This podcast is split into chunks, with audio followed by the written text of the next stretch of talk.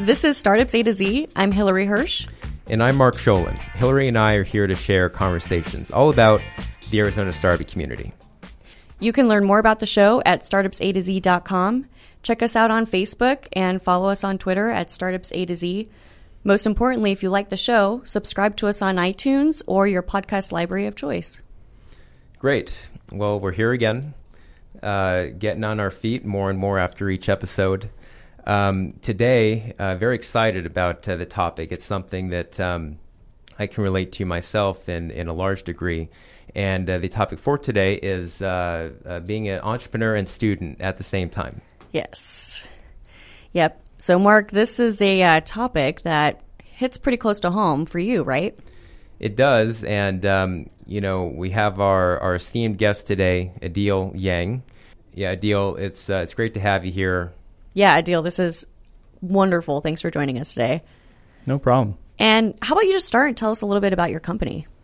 About Picmonic. Well, uh, there's a lot that I can talk about, but um, I'll start with saying that basically the whole concept of Picmonic came about when I was a student at uh, University of Arizona College of Medicine down in Tucson. And, you know, medical school is one of those experiences where – you just have so much to learn, and you're constantly being challenged with, uh, you know, information that you have to retain, uh, practices, as well as uh, in general, you know, high stakes exams. So that uh, experience drove me to want to find a better way to study. And personally, I was really frustrated with just how ineffective some of the techniques that we practice today, where it's like, for example, making flashcards or highlighting books over and over, or just rote memorization. Very old school. Very old school. Yeah. Mm-hmm. yeah. And um, a classmate at the time of mine, Ron Robertson, he's now my co founder. Um, we used to uh, study together, and, and we sort of have this creative approach of coming up with stories and pictures very uh, mnemonic driven, very fun, very right brained. And uh, not only did that particular technique help us do better on our exams, we started you know sharing that with our friends, and they really got into it. And what kind of grew out as necessity really became the the backbone and, and why we started Picmonic, which is to essentially help students learn more efficiently and be able to util- utilize these creative techniques to to study and to retain knowledge. So, Adil, did you end up graduating uh, from medical school at the U of A? Yeah, actually, I, I just finished uh, all of my coursework. So, you know, by December, I'll have my degree. So I'm, I'm done. Okay, so we can call you oh, MD. wow. yeah, soon. soon, okay. That's exciting. Yep. So um, I definitely can understand what you're talking about as far as uh, identifying a very clear problem mm-hmm. uh, when it comes to studying very complex, intricate information. You know, I'm an engineer by my background, and in fact, I did spend some time as a graduate student after I got my undergrad, um, and went through the exact same sorts of issues of just you know struggling and how to how to retain all this information and, uh, and how to apply it properly, um, both in like a testing environment, but even just in yeah, you know using it for real mm-hmm. applications. Um, so I get that uh, the, the, problem was uh, was it you know uh, needed to, needs to be addressed. Yep. And so you're doing that. Um, but I'm wondering, you know, because you had your plate so full with uh, medical school, which from my understanding is probably the most time intensive of any sort of graduate degree program that's out there. Um, what inspired you to actually make that leap and not only create these tools for yourself, but actually try to build a business around it for others to take advantage of? That that's a great question because really, if I think back, um, I would have said, you know, Adil, you're crazy. Like, why are you doing this? Um, I think, I guess, when you're in the moment and you really believe in something, you just try to make it happen. But how I actually managed to make it happen, it's obviously a lot of time management, a lot of prioritization, and keeping, you know, yourself healthy emotionally at the same time. So I could definitely share some of those techniques. But you know, personally, I've I've always been sort of the kind of guy that keep my plate pretty full. Um, even before I started Picmonic, when I was in med school, I was actually working for a, a, company that invested in medical device or you know pharmaceutical companies. And what that taught me was that basically there's definitely a way of uh, delegating kind of your daily activities and you know focusing on school, but at the same time being able to complete a set of tasks that your employer requires of you. And a lot of students, you know, go through college or graduate school working on the side. So that's what I did. And I think that provided a little bit of training for me in terms of time management before I actually started Picmonic. It sounds like then you actually had a bit of an opportunity beforehand to see other startups up close then. yes, definitely. Understand definitely. the mechanics Mhm. that were involved. Okay, Mm. so, so it was a little bit more familiar for you when you started this. Yep. yeah, I wish I had that. I, I went totally raw. It was yeah. I mean, talk about coping mechanisms and things, you Mhm. know. Uh, and I definitely want to get into that a bit later. For sure. Um, but uh, you know, a little bit more about you know, I guess conditions that were going on in your life that that made uh, that made Picmonic happen. So you mentioned uh, your co-founder and friend uh, Ron, right? Yep. So he's a co-founder, and my understanding is there's three of you that co-founded the company. So like you had your own thoughts in mind about how to take this, uh, you know, the solution that was developed, turned it into Picmonic, but um, it doesn't sound like you did that alone. So what roles did uh, those other two co-founders of yours play in actually pushing this thing out there? And, and maybe was it the kind of thing where without them, you would have maybe just did things one at a time as far as get your uh, your MD and then move on to uh, found a business? Yeah, and you know, I have to say, I I don't know how some of those other lone founders out there actually build their business because I can't even imagine starting Yeah. this company. I'm one of those, by the way. it's It's so tough, right? Pros and cons. There's pros and Um, cons. you know, in my experience, obviously, still from a startup perspective, fairly limited. Picmonic is my first real startup. So having Ron and Ken sort of uh, help delegate and, and divide and conquer, so to speak, a lot of the tasks involved with startup was I was very fortunate to have them.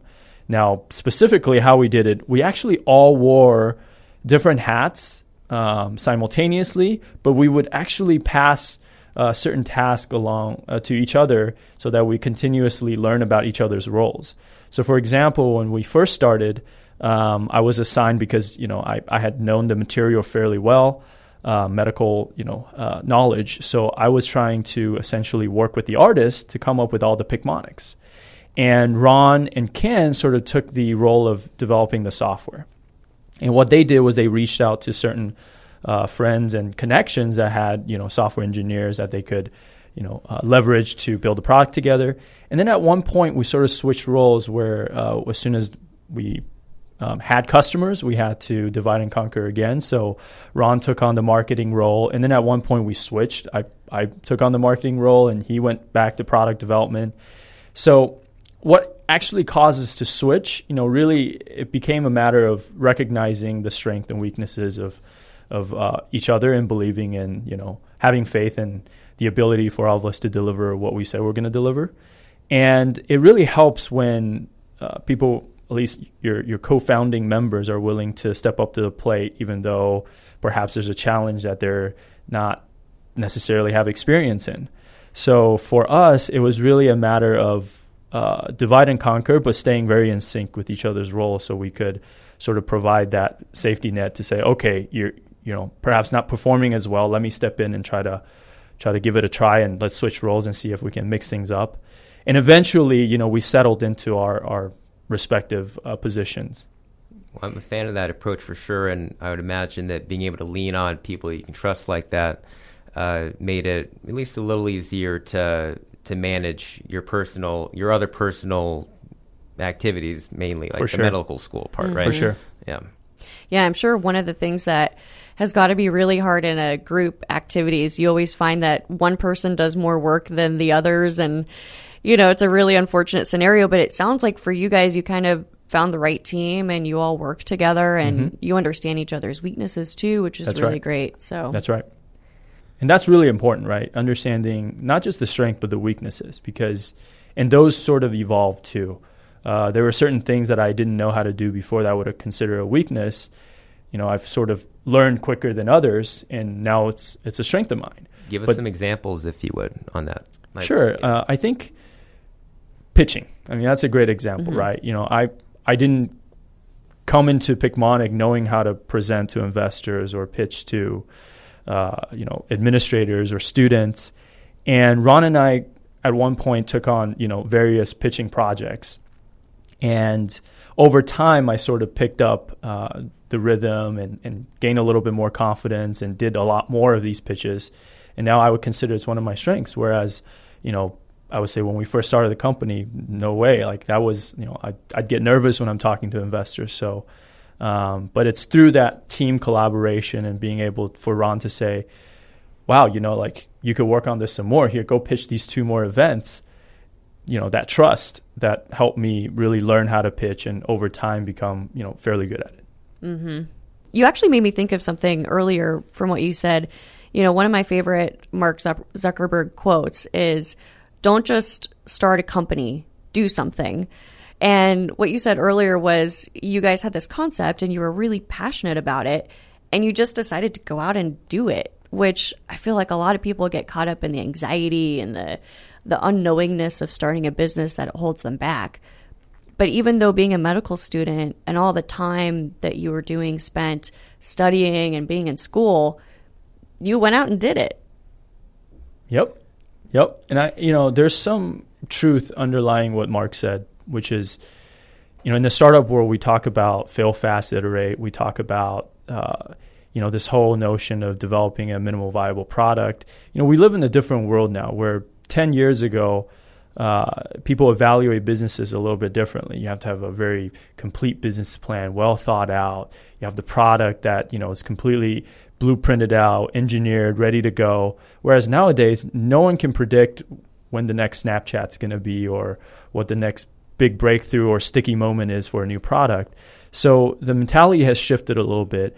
And for us, for Ron and I, you can't you can't really have faith in a plan um, anymore. Like you, you have to just commit to it and do it, and have essentially uh, the guts to say, all right, this is probably not going to work, but we're going to put it out there and we're going to see. I mean, if you've seen some of my earlier drawings and our early, early Picmonics, you would have said, you know, for sure this is going to fail. I mean, if I were an investor, I would not have invested in our very first set of Picmonics. But uh, it's because of that, you know, sort of that nothing to lose mentality to say, all right, let's put this out there and see what we get. And over time, you start to see where the patterns. And I think the the genius nowadays is in recognizing uh, very quickly what's working and grabbing onto that and then keep testing and expanding rather than sitting back in the desk and coming up with this very extended business plan and getting everybody to buy in on it and then go forth and when you fail that's a big failure and that's hard to bounce back from mm-hmm. so adil i want to try to um, wrap my head a bit more around like the the conditions that uh, all came together to, to form Picmonic because mm-hmm. uh, you know want to sh- uh, compare notes if you will. So, mm-hmm. Uh, for example, what was your personal funding situation like, both for yourself and, and your co-founders um, at the time when you were you know coming up with the whole concept of these Picmonics and wanting to look at it as a business opportunity? So you mean how much we were in debt? Well, a lot. okay. I guess medical school do that to yeah. you, right? Okay. so it, it, was even a bigger risk. In fact, I don't even think you know my own parents still think that I made a mistake. But hey, even you know now, right? they've softened up a little bit. But. Yeah, now that they've seen well, your my, successes along the way. My mom got over it about I don't know a year and a half ago, probably. finally, so. my mom still wants to you know me to practice medicine, but I've had the conversation with her. Okay. Going back to your question, I would say that the conditions were, were rough. Um, you know, when we started Picmonic, we were just starting to get into our clinical years. And uh, unlike the first two years of medicine, where there's a lot of kind of going to lectures and just reading books and studying, uh, your third and fourth year, basically, you're, you're in the, the hospital, you're doing rotations for most medical schools, for us, for sure. And what we had done was, you know, by that time, we had already recruited a few artists, recruited a few um, we rec- you know recruited a few kind of operational people to start building uh, the software, et cetera. And what we had to do, what Ron and I had to do, was um, basically go to our rotations during the day and at night work on these projects with the artists, with the software engineers. And we got burned out pretty quickly. Um, I think, thankfully, some rotations are tougher than others. So when Ron was on, we actually coordinated our rotation. So when Ron was on, let's say, surgery rotation, then I was on, let's say, family medicine, which is a little bit lighter. Uh, and then we would reverse role so that at any given point there's someone who can dedicate time to it. So that's another beauty of having a co-founder is, you know, every every one of us, you know, has that moment when you're like, I'm just way too busy right now to do anything, and that sort of comes in phases, right? So you want to have a co-founder who can counteract that, balance the workload. definitely. And um, at the end of our third year, um, we decided to take a leave of absence from school. So we had essentially talked to the dean, talked to the right authorities at large, and said, "Hey, you know, we're passionate about this project." Now, thankfully, they were very, very supportive, so they ga- granted us a year leave of absence. And after that, I sort of slowly but surely came back, you know, a month at a time, and finished the rest of my coursework, which dragged out for another year and a half. But hey, you do what you got to do, right, to keep the company going. And so um, you mentioned recruiting people to work with uh, on your night shifts, I guess, if you want to call them that. I mean, so I mean, And weekend shifts, don't forget. Sure, and, and weekends too. Yeah. Um, so, like, I mean, were you paying them, or was it an equity type of transaction? Like, how are you, you know, getting these people to do this work for you? Yeah, the first year of the company's uh, founding, we didn't have any funding. So we managed to essentially convince all these people that we were building something great. It's a lot of selling. I mean, that's what startup is. You know, you have to sell your vision to your customers, to your employees, to your investors, to yourself. You have to remind yourself constantly um, not to give up, even during hard times. So we had managed to sell several of our, uh, you know, early kind of founding member of the team. Uh, that they would take take on some equity and do it for free. So we were essentially in this bootstrap mode where we just wanted to charge towards having a product that we could release and demonstrate to the world that this was valuable. So, um, Mark and I were bantering back and forth earlier a little bit, and we were talking about the idea of age. You know, in my profession, it's been a little bit hard after I graduated from college for people to take me seriously because of my age, and I Oh, work in a that's prof- It is sad.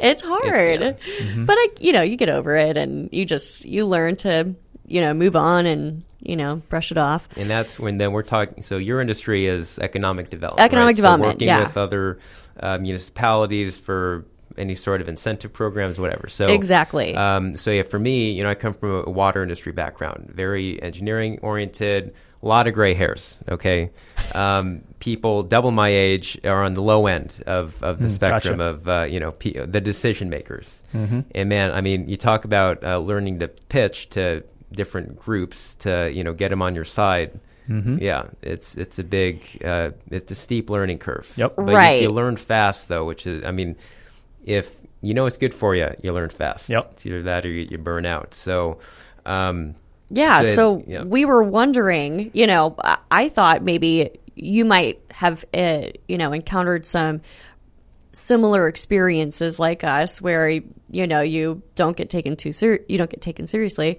um, as seriously as you want. To. As to, seriously as you want way. to. Yeah. You know, as a young adult in our 20s Mm-hmm, Um, but Mark brought up a good point where your audience is people our age and younger. So maybe That it doesn't matter. Helped. I mean, that definitely So- helped. Well, I can share with you kind of two. For for any businesses, you know, you have to deal with you know, your board, your employees, your investors, and then you have your customers. Now, for us, we we we had to learn about our audience as well, right? So our primary audi- audience, uh, like we're talking twenty something students. So we were able to relate very quickly and kind of draft the right message and pitch to them, and it wasn't that hard especially when we know their pain points really well. Investors, that's a different story, right? I mean, these are typically gray hair, very seasoned. Some of them are near retirement. Some of them are running huge, you know, institutions that invest in companies professionally. So knowing how to pitch differently, I think, was very important. And for me, initially, we definitely struggled on the investment side. You know, not having any experience. First of all, investors look at you differently. I look like I'm 14, so that doesn't really help. Mind you, Um, everybody, our listeners, Adil has braces, but he's getting them off soon, I assume. knock on wood, right? My orthodontics keeps Well, we all want to be look young, so I mean, it's not a bad thing. Yeah, it's not I a good to way get to do it. Let me trust trust me on that. So what we had to do was basically uh, talk differently, dress differently. Um, we have to uphold ourselves more professionally when we're talking to investors or board members, um, even institutional uh, partners. We're talking deans and administrators. So I think it takes some practice, but I think first step we did was just have a candid conversation with some of these potential audience and really understanding, you know, ask tough questions like how how would you perceive me if I had done this? And, you know, would would I pitch well would you actually react differently if I pivoted this way? So ask them tough questions to like almost like focus groups, right? You want to understand your customers. So uh, same thing with I think we're in a we're in a thankfully day and age where uh, investors see a lot of young younger entrepreneurs being successful. I think they they have a little bit less doubt than before about uh, our abilities to build a successful business. But still, there's a lot of stereotype that we have to go up against, and, and particularly okay. for companies uh, built around products like yours. I yes. think that that, um, that trend has definitely helped. I wish I could say the same, but uh, not quite. Um, but hey, it still has worked mm-hmm. out for the best. Um, so, Adil, um, I want to lear- learn more about some of the uh, specific experiences that you've been through when it comes to fundraising in Arizona. So, yep. on our very first episode of the Startup Z podcast, we had Jim Gulka, okay, mm-hmm. managing director of ATI, formerly ATIF, had a lot of great things to say about uh, valuation of different types of companies. And so, for anyone who pays any attention to the Arizona startup community here, I think they will have heard about Picmonic. You guys do a great job of getting your name out there and having a positive brand image, not only as a product, but just as a, as a great group of people. So, uh, explain to me a bit about how um, that learning happened for you and how you learned to pick up all these different nuanced skills and just, you know, ways to improve that credibility when it comes to having to pitch in front of people like Jim and having to go up there and say, "Oh yeah, I'm you know I'm a medical student and entrepreneur." Yep. I think the best way to answer that question is if I just kind of shared how it all came about, how you know I grew over time, um, and ultimately I'll say this: uh, investors are people too, right? I mean, they they behind behind the scene they'll think and behave like your uncle or like someone who's maybe an older brother. It's I think one of the first things to understand is that they're people and that there's a way to connect with them. Um, they're not just this machine, very mechanical, and say yes or no to every to every pitch. So it's a relationship. Ultimately, it's a relationship building exercise, and how um, Ron and I sort of really grew over time was just like most other startups, we had to start by pitching to those closest to us, right? So our first round of investors were friends and family. And that helped us gain a little bit confidence uh, because, as you guys know, friends and family investors are a little bit easier to pitch to. But there's also a whole set of topic we should talk about, which is why not to take friends and family money. we can, we get to that later. Topic. that could be its own I'm separate intrigued. show, probably. Uh, not not that you know it's it's a bad thing to you know get get your family's uh, you know members invest in your company. It's just that you know there's there's obviously a lot of risk affiliated with with startups, and some of your family members may not be fully under you know they don't understand the amount of risk they're taking, and that could be dangerous. And so, protecting your family member is a very important thing. And you can just screw up that dynamic anyway, that relationship exactly. dynamic. I mean, mm-hmm. I, I, don't have firsthand experience with that, but certainly can you know mm-hmm. definitely imagine. Mm-hmm. Yeah. So, from friends and family, we started getting introductions to perhaps strangers, individual high net worth individuals, or uh, super angels, as they call them, you know, just people who individually does angel investing. So we pr- pitch to them and get better experiences over time. Get a lot of no's at first, and you start to get yeses, and you again adapt and learn how to pitch correctly. And then you go there, uh, you move from sort of extensions of friends and family to angel investors. And Jim is a great, you know, great example. You know, we met Jim uh, probably a year before we actually pitched to them. So going back to that relationship building exercise, it helped a lot when uh, you could have a casual conversation with a potentially, you know, very seasoned, experienced investor.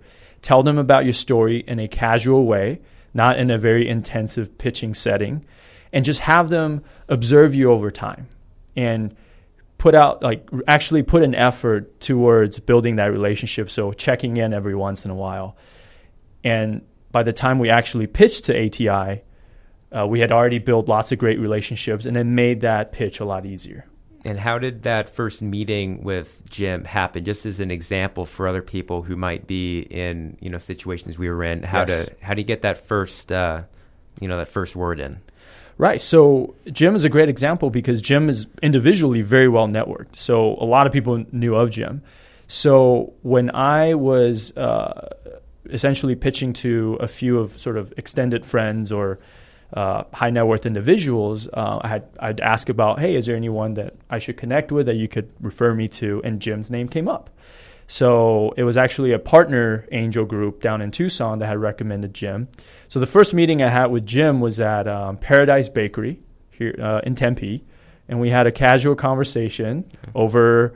Uh, I think I had just a cup of coffee, and he just wanted to learn more about me and so we just had a conversation and there was no hidden agenda you know non-threatening it was just like wow you know i've heard a lot about you jim and jim's like oh tell me about yourself so it was a very casual conversation that led to great things yeah. That's really funny because I met with Jim at that very same Paradise Bakery. oh, really? That's his go-to that spot. Must, that must be his hangout spot.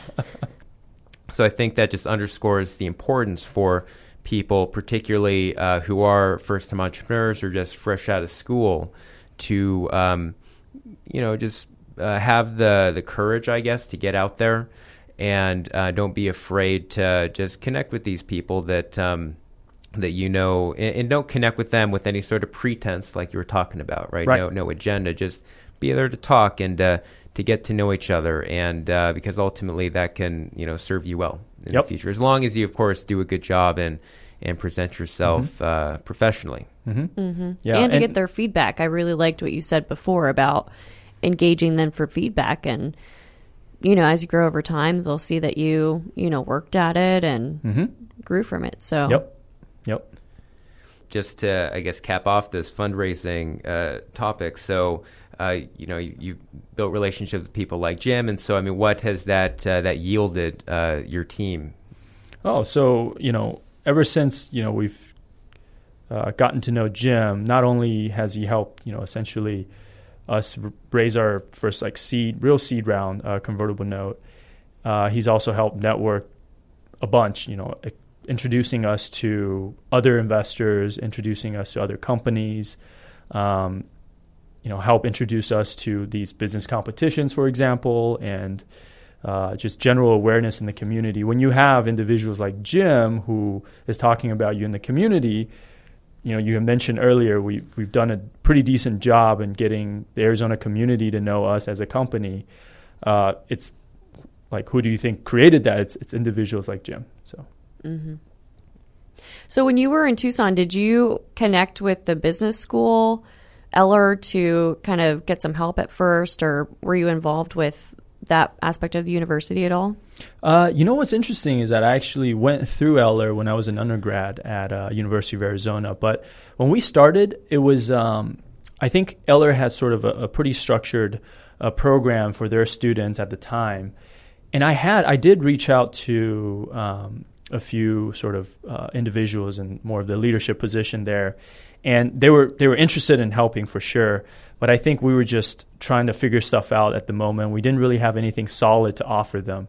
So um, it wasn't until much later that then I reached back out and you know did a few you know kind of presentations for for them and things like that. But nothing formal really came out of that.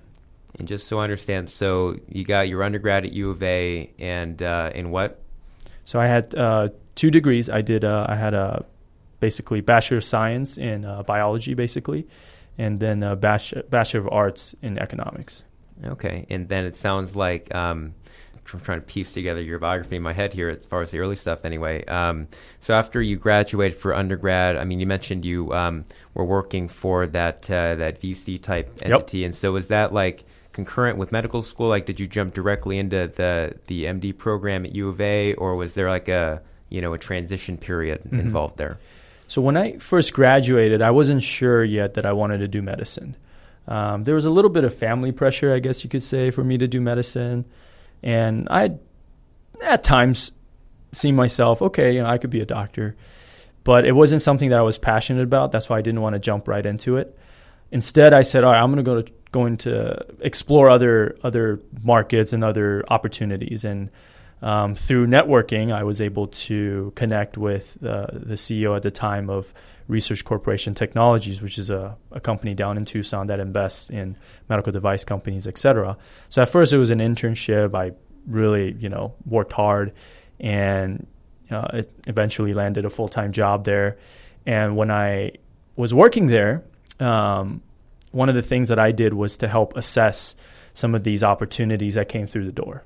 So just like any VC would listen to pitches and and have analysts look through these uh, you know decks, et cetera. That's what I did.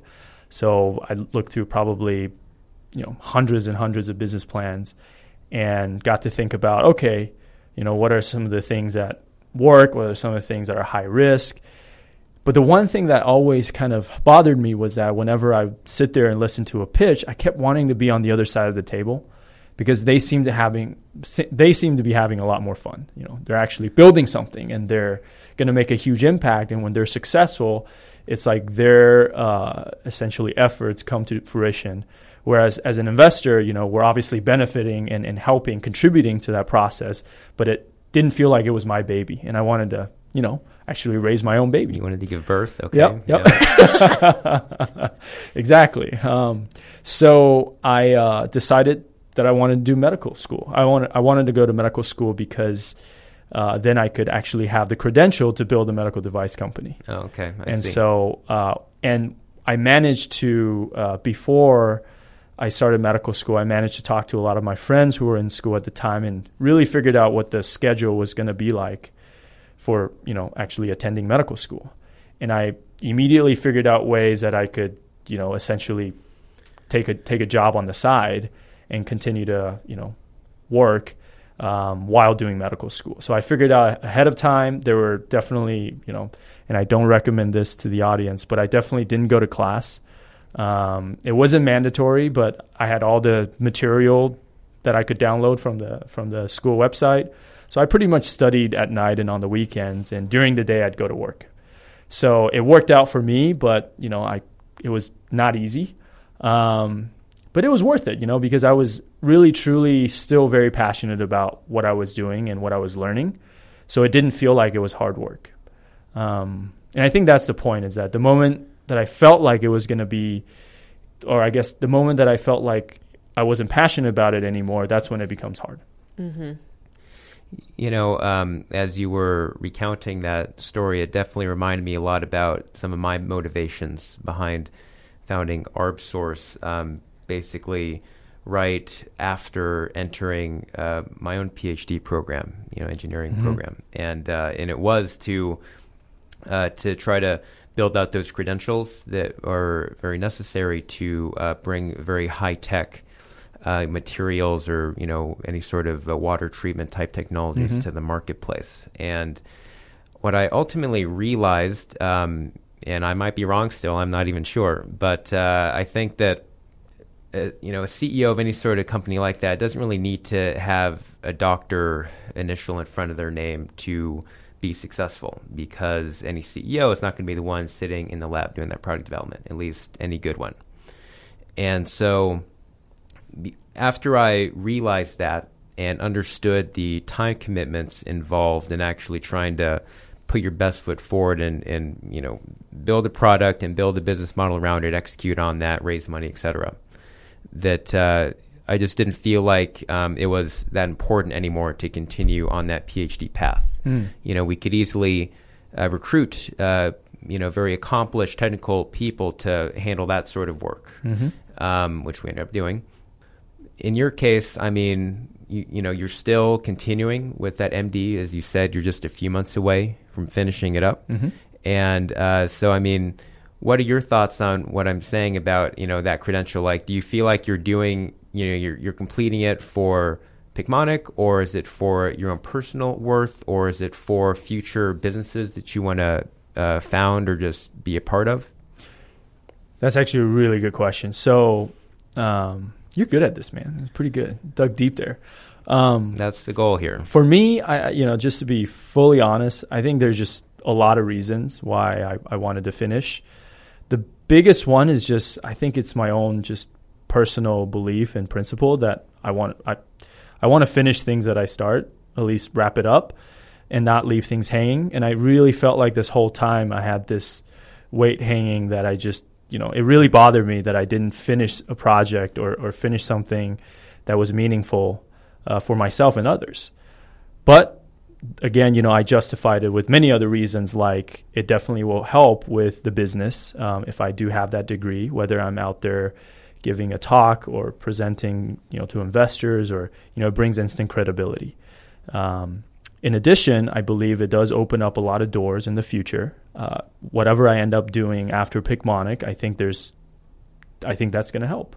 Um, other reasons are simply, you know, I think I owe a lot of you know faculty members and uh, professors that believed in me and helped me get to where I am today, uh, and their desire of wanting me to finish something like that. So it's it's for that as well. You know, they they kind of went out of their way to make sure that I can take some time off of school and start this company. Mm, I and see. Yeah. you know, I, I think that you know, out of respect for their uh, dedication to to my you know future, I I think it was a good thing to do. See, I was never given that option.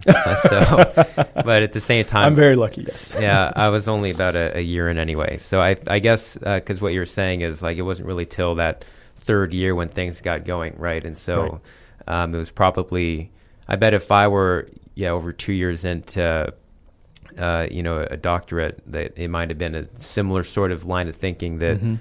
That you're describing. So. Um, Yeah. Maybe in some alternate timeline, I have a PhD. who knows? But, but really, I mean, you know, I think that um, you know the both of us can kind of understand that the the street smarts and the, the learning that you pick up as a founder co-founder is uh, you learn a lot very fast and Oh, for ulti- sure. and sure you might not have a piece of paper that you get to hold uh, once you're done unless it's you know a, a contract for selling your business or something like that uh, you, you know but despite not having that sort of official credential um, I certainly value more that learning than um, you know the more academic side. But that's my rather biased opinion. You know, actually, I agree with you. Um, the amount that I've learned through Picmonic or the process of building Picmonic trumps anything that I've learned in school, hundred percent. You know, obviously, medicine is is also very unique in that. Uh, it's it's it's a field in it itself, you know, something that people spend years and years and years to get to the finish line. So, uh, if I were in your shoe and and you know it was a PhD that you know I I knew I was going to be learning a lot more and be passionate about a project that wasn't you know no longer related to that PhD, I would have stepped aside very quickly. Um, for me, the MD was something that again, you know, like you said, I had maybe a year left, so um, it was just dragging myself through the finish line because I had already gone so far. Makes sense to me. Yeah. Yeah, and you're right. Your industry is so different too. Mm-hmm. That MD probably means a whole lot, especially Mm-hmm. in the future if you start a medical device company or something like that. Yep, totally. So I was doing a lot of um, you know research before the meeting, and I was looking up, you know, is there a right way or a wrong way? Being a student and starting a business while you're in college, right? Because I, Mark, I had talked to you about a year and a half ago, and I got your intake on your experience in the Edson program at ASU, starting your business, which I'll let you share. Um, which Again, that'd be a whole nother show. it will be a whole. yeah. which this is not a bash on Edson. Edson is a great program, but it's it's different when you target students in a very regimental program. Um, and so uh, while I was doing this research, I really didn't find a a, a right or a wrong answer. People just kind of said, "Go do it," but they also said don't always follow the advice of a business school because a business school is tailored towards the corporate giants. You know, you go to any career fair that's for a business school and it's your big mm-hmm. your big corporate 500 companies. So mm-hmm. um, perhaps a business school like Mark mentioned earlier is not the best way to go because a lot of those skills that you learn in a startup are mm-hmm. innate and you have to you know, be very fast paced and learn. Mm-hmm. And that Pivot. even and that even applies to even like startup incubator programs. I mean, you know, even Mhm. there, there's just very, uh, well, it depends on the program, but I mean, a lot of them, in my experience, I mean, they, you know, have a bit of a cookie cutter approach. Even if they don't say they do, it still kind of is there. Mm-hmm. And uh, for me, ultimately, the best approach is uh, laissez-faire approach. You know, just hands off. Keep your hands off my business. Let me do my stuff. I'll let you know if uh, if I need some some advice. Yeah. hmm hmm Well, maybe I can share something that I've personally experienced about business school and the perceived value of you know the education system, right? Because I mean, Picmonic does play in kind of education technology industry, so we've had to uh, discuss a lot of these topics with administrators and other companies. So. Uh, from from my perspective, personally, I'll talk about the personal first, and then I'll talk about the the industry and the business. Um, I remember when I uh, was about to start medical school, I had asked my boss at the time.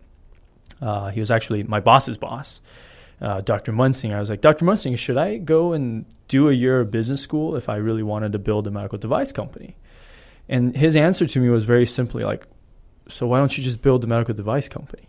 And so I, I think you know there's there's a deeper truth, and you know he said it very casually, but I but I, I think there's a lot of a value behind just that simple response, which is what you know the school system and, and business schools, et cetera, provide you as a certain sense of structure for people that perhaps don't know what they don't know or don't have a certain goal, which is perfectly fine. I think that's great because you got to draw your inspiration somewhere uh, from somewhere, and I think that one of the values that business school provides, even today, I'm thinking about business school, and I'll tell you why. It's because of the network right? You know, you are actually in a place, a very safe environment to be able to freely exchange ideas and make friends. I'm talking about relationship building again with real people who are just as maybe confused but ambitious as you. And I think a lot of magic happens that way. So I wouldn't discount, you know, business school or, or schools in general.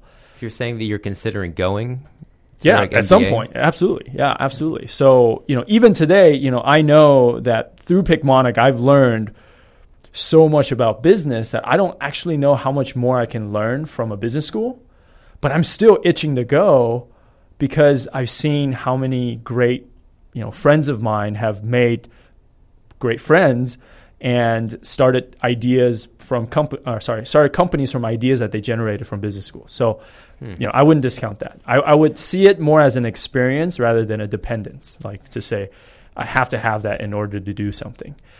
Now, from an industry setting, I think you guys are aware, like the whole education industry has been evolving very, very quickly just in the past, you know, five, ten years because of technology, right? A lot of things that people didn't used to do before. We talk about, you know, MOOCs, talk about uh, how accessible information is on your devices. And I think that it's forced a lot of programs to change their mentality towards um, teaching as well.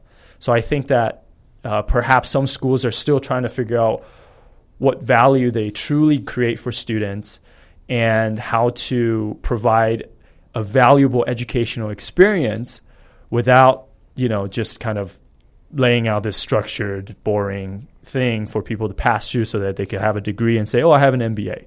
I think the schools genuinely have the students' best interests at heart. They're also trying to adapt to this changing pace of technology and the fact that, I mean, I could sit home and learn medicine on my own. I mean, how crazy is that, right? 10 years ago, they can't do that. Now they can. And so, mm-hmm. as a school, how can they now add an additional value to a student because of that? And I think that's the biggest question that a lot of these startups are trying to solve. That's why there's like all these new technology that comes out that serve schools. Talk about flipped classroom, talk about blended learning, talk about utilizing online education in a way that innovates, that separates uh, students who are truly go-getters from students who just want to get a degree. Yeah, it's interesting you bring up the MBA thing. I never ever would have thought about it in the terms you just said.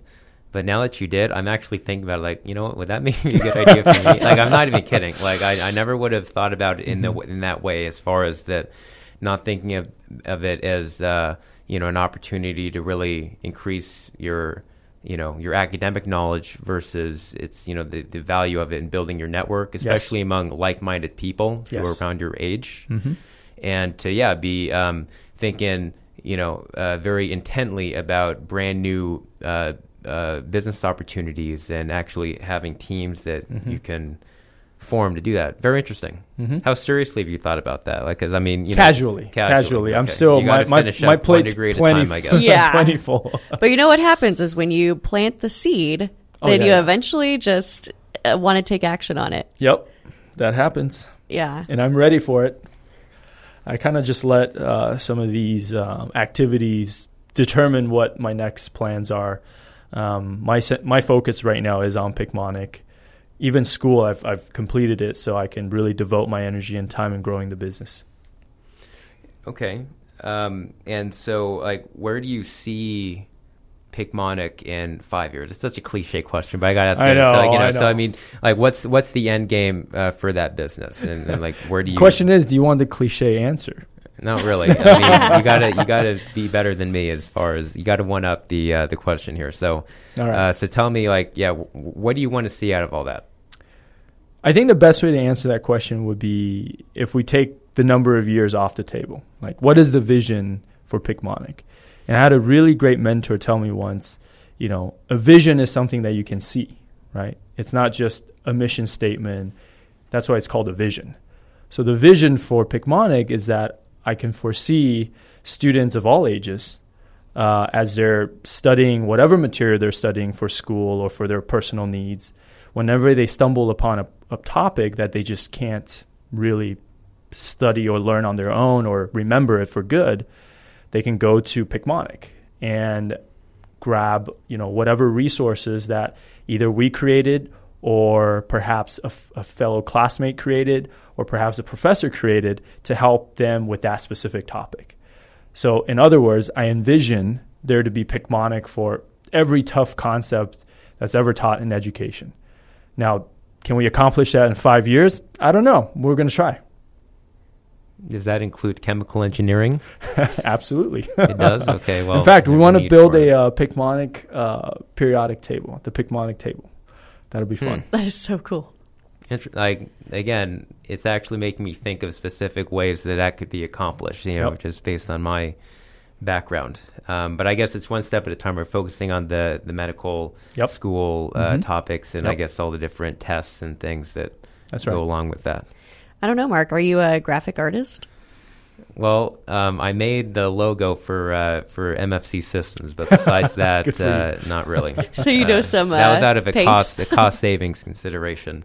So, at the top of the show, we touched upon the you know the fact that in the early days of Picmonic, and the fact that a lot of debt and you know very little time that you could devote, and not a whole lot of knowledge that you could bring to the table to make things easy. Right? You had to learn a lot of things the hard way, I'm sure. So, you know, what were some of those early missteps or, or like personal sacrifices that you found yourself um, having to face? Wow, well, that's a loaded question. So, a lot of learning lessons, um, or lessons learned, I should say. I like to start with team building. Um, one of the things that we learned the hard way is that most entrepreneurs, first time entrepreneurs, especially we're talking college students, etc., when they start a company, they like to pull in their friends. They like to reach out to people that are closest to them and say, Hey, I'm working on this really interesting project. And without knowing it, they're selling them on their vision, they're selling them and they're getting them excited. And they invite everyone and literally everyone to join the company. And that creates a lot of issues. Um, so for us, one of the uh, things that I would recommend, obviously, for the audience and entrepreneurs who are starting out to consider is there's a lot of ways to uh, essentially build your team the right way um, by picking people who are truly value add to the team and truly committed to the project um, you shouldn't you should resist the temptation to bring on everyone and literally your friends your family that are excited about what you do onto the team because uh, anytime you have a team member who loses commitment it hurts the culture of the team or if you have a team member who actually isn't adding value you're hurting the culture of the team. So those are some of the things that we learned very early on and things that I wish I had known a little bit better. That's the type of thing that either you're a very good reader and you read all these business books and learn by heart not to make those mistakes, or most people yeah. learn it the hard way. Even then, like you got to do. I I made the exact same mistake. In fact, like so for the very first time that um, I ever traveled to pitch, and so I actually recruited a friend of mine uh, to accompany me. Um, and I mean, long story short, I ended up basically having to fire him, but I didn't even know how to fire someone. Exactly. Like, yeah, so exactly. Was, so it was just an awkward conversation. Yep, and like, yep. you know, it was, I ended up. I remember like a glass of water. I'd take like awkward sips of it during the conversation. It was ridiculous. Yep. Um, yeah, yeah. Can just it, envision that right now. It, yep. it was bad, but very um, uncomfortable. Um, but ultimately, you know, I guess you got to go through those sorts of early experiences yeah. uh, if you want to you know know how to do things the right way because mm-hmm. yeah you can't you can only learn so much yep and that's why and, yeah. and, i'll say this too it's like if someone asks me how, how would i avoid all these startup mistakes i say well you could like i said you could read a lot and, and learn about it um, but even that you're going to miss something or you could do it and just bite the bullet right or I would recommend the third route, which is definitely what I'm going to do from here on out and what I have been doing, which is just surround yourself with a lot of people who've done it and been there and have conversation with them regularly about challenges and about questions.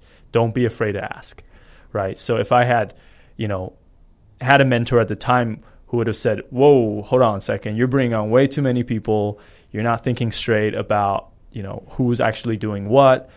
I would have avoided that mistake altogether. So. So you're not really reinventing the wheel and experiencing exactly. all those challenges exactly. by yourself. Mm-hmm. And mistakes are costly, right? Even though at the time, I mean, for us, it costed a little bit of equity, um, and it costed some relationships, right? And that's something that's that's the that's the most expensive thing, right? You don't want to lose relationships, so I, I can think, imagine uh, though, as a student, when your network is so limited, mm-hmm. it would. I can see how it would make it so easy just to bring in your friends. And you know what? Those mistakes, a lot of these mistakes are going to be made. So it's almost like mm-hmm. heads up, you're going to make these mistakes. But uh, I think that for the little that we can do um, to help, you know, other entrepreneurs, I want to try to send these messages out so they know um, to avoid some of these at least, yeah. right? I think that's smart. I, I have a, a rule to never do business with family just because I've seen it happen in my own family and I will never ever go through that by myself. Mm-hmm. And you know, because like you were saying, it's we want to help each other out, but if you're not a good fit, it mm-hmm. just makes for those awkward conversations later and yep. it's expensive and it ruins relationships. So mm-hmm. unless they're a really good fit for the company, then it makes sense. Yep. Yeah, and uh, in a deal to your point, um, as far as trying to spread those messages, you know, that is really one of the big goals of this podcast. Yep. To, so I some, figure I'd bring that up in some small way, at least, to uh, to help uh, share those messages and to do so in a way that uh, you know is is user friendly, I guess. Mm-hmm. In you know, as far as people that are going out there for the first time. So um, we're going to take a quick break. Sounds great to me. And uh, once we, Ooh, my ears are burning. Once, yeah, and after that break, we'll finish off with this um, our executive insight round. And okay. Close up the show.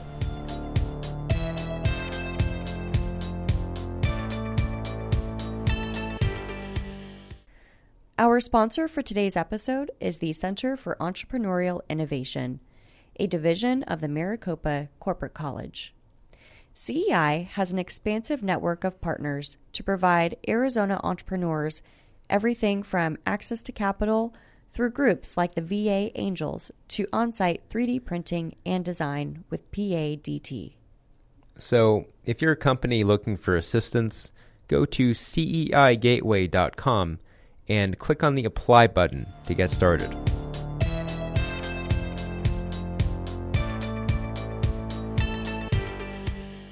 Okay, uh, we're back with Adil of Picmonic, and we're going to wrap up our time together today with the Executive Insight Round, the, our, our very famous uh, segment here.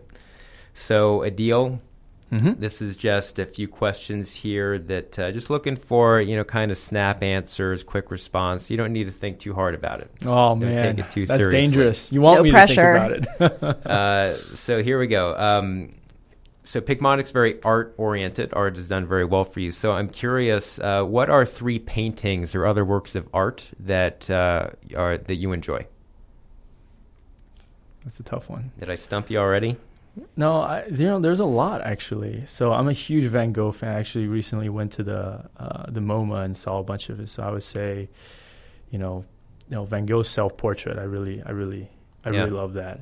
Um, Dali's. I mean, this is very Picmonic. So Dali's, you know, kind of surreal, the clock melting over the the, the Mhm. desk uh, image. Yeah, persistence Um, of memory. Correct. yeah, that you uh, got it. I took art history in There high you school. go. I still There remember go. a little bit of it. Mark. And um, I would say I'll throw in. Um, I mean, you got to have Picasso just because of how crazy some of our pictures are, and you know, Yeah, you're uh, right. memorable. Um, I think Picasso does a great job in getting people to remember things, remember his paintings. I've never been to MoMA. Have you ever been to the Louvre though in Paris? I have, I have. That's a cool place. It's a very, very neat place. Glad Plenty you of asked that Picasso question. and all Yep. and everything else I'm for that matter. envious. I'll add that to my bucket list. Mhm. Uh, so, Adil, how do you spend the first 90 minutes of an average day? I exercise, so I actually, I- I, I guess ex- ninety minutes is long. My exercise is probably about an hour, and then I uh, that wakes me up, and then I have breakfast and coffee, and then I'm ready to rock for the day. Well, I guess maybe a lot of entrepreneurs share that sort of habit. I do the same thing. You know, I wake up, I got like this 30 minute weight routine, then I'll go ride my bike for an hour. And in Yep. fact, I'll have podcasts on uh, in the background while I'm Nice. riding and while I'm, uh, Wait, listening to your too. own, you know, podcast, right? well, I actually. I actually did earlier today only because I needed to listen to it for like editing purposes. Uh-huh, that's, sure, that's sure. not, that's not the average, uh, average day for Every me. day. hmm Um, what's well, I guess on the topic of exercise. So, uh, what's your favorite sport to play? Soccer. Okay, do you have any like uh, you know? Did you do it? You know, like on high school teams. Like I was on like uh, you know, growing up here in Arizona. Um, I was on like the youth soccer teams, like AYS, AYSO. hmm I uh, I didn't start playing uh, soccer until I came to the states, which was when I was 14. Played in high school, played intramurals all throughout college. Still play in little leagues here and there. Not little league, but like Yeah. you know city leagues. And uh, I just really enjoy it. Went to the last three World Cups, so Hmm. I don't know if that trend's going to continue though. yeah. Yeah, considering what's going on lately Yep. with uh, with FIFA and all that. Mhm. Um, I wrote this question. I hope I don't derail the show with this. I'm going to ask it anyway. It's really You can nerdy. cut it out if It's, it's really not nerdy. uh, like, do you uh, you know how often do you play video games? Are you a fan? Do you did you do that growing up much? It was a phase, and I stopped right when I was 14. Okay, Yep. Really? Yep. it took me a bit longer, but I mean I don't really do it so much nowadays. But this just this question came to mind, and I I hope it's a good one. So, uh, in video games, where like you create your own character.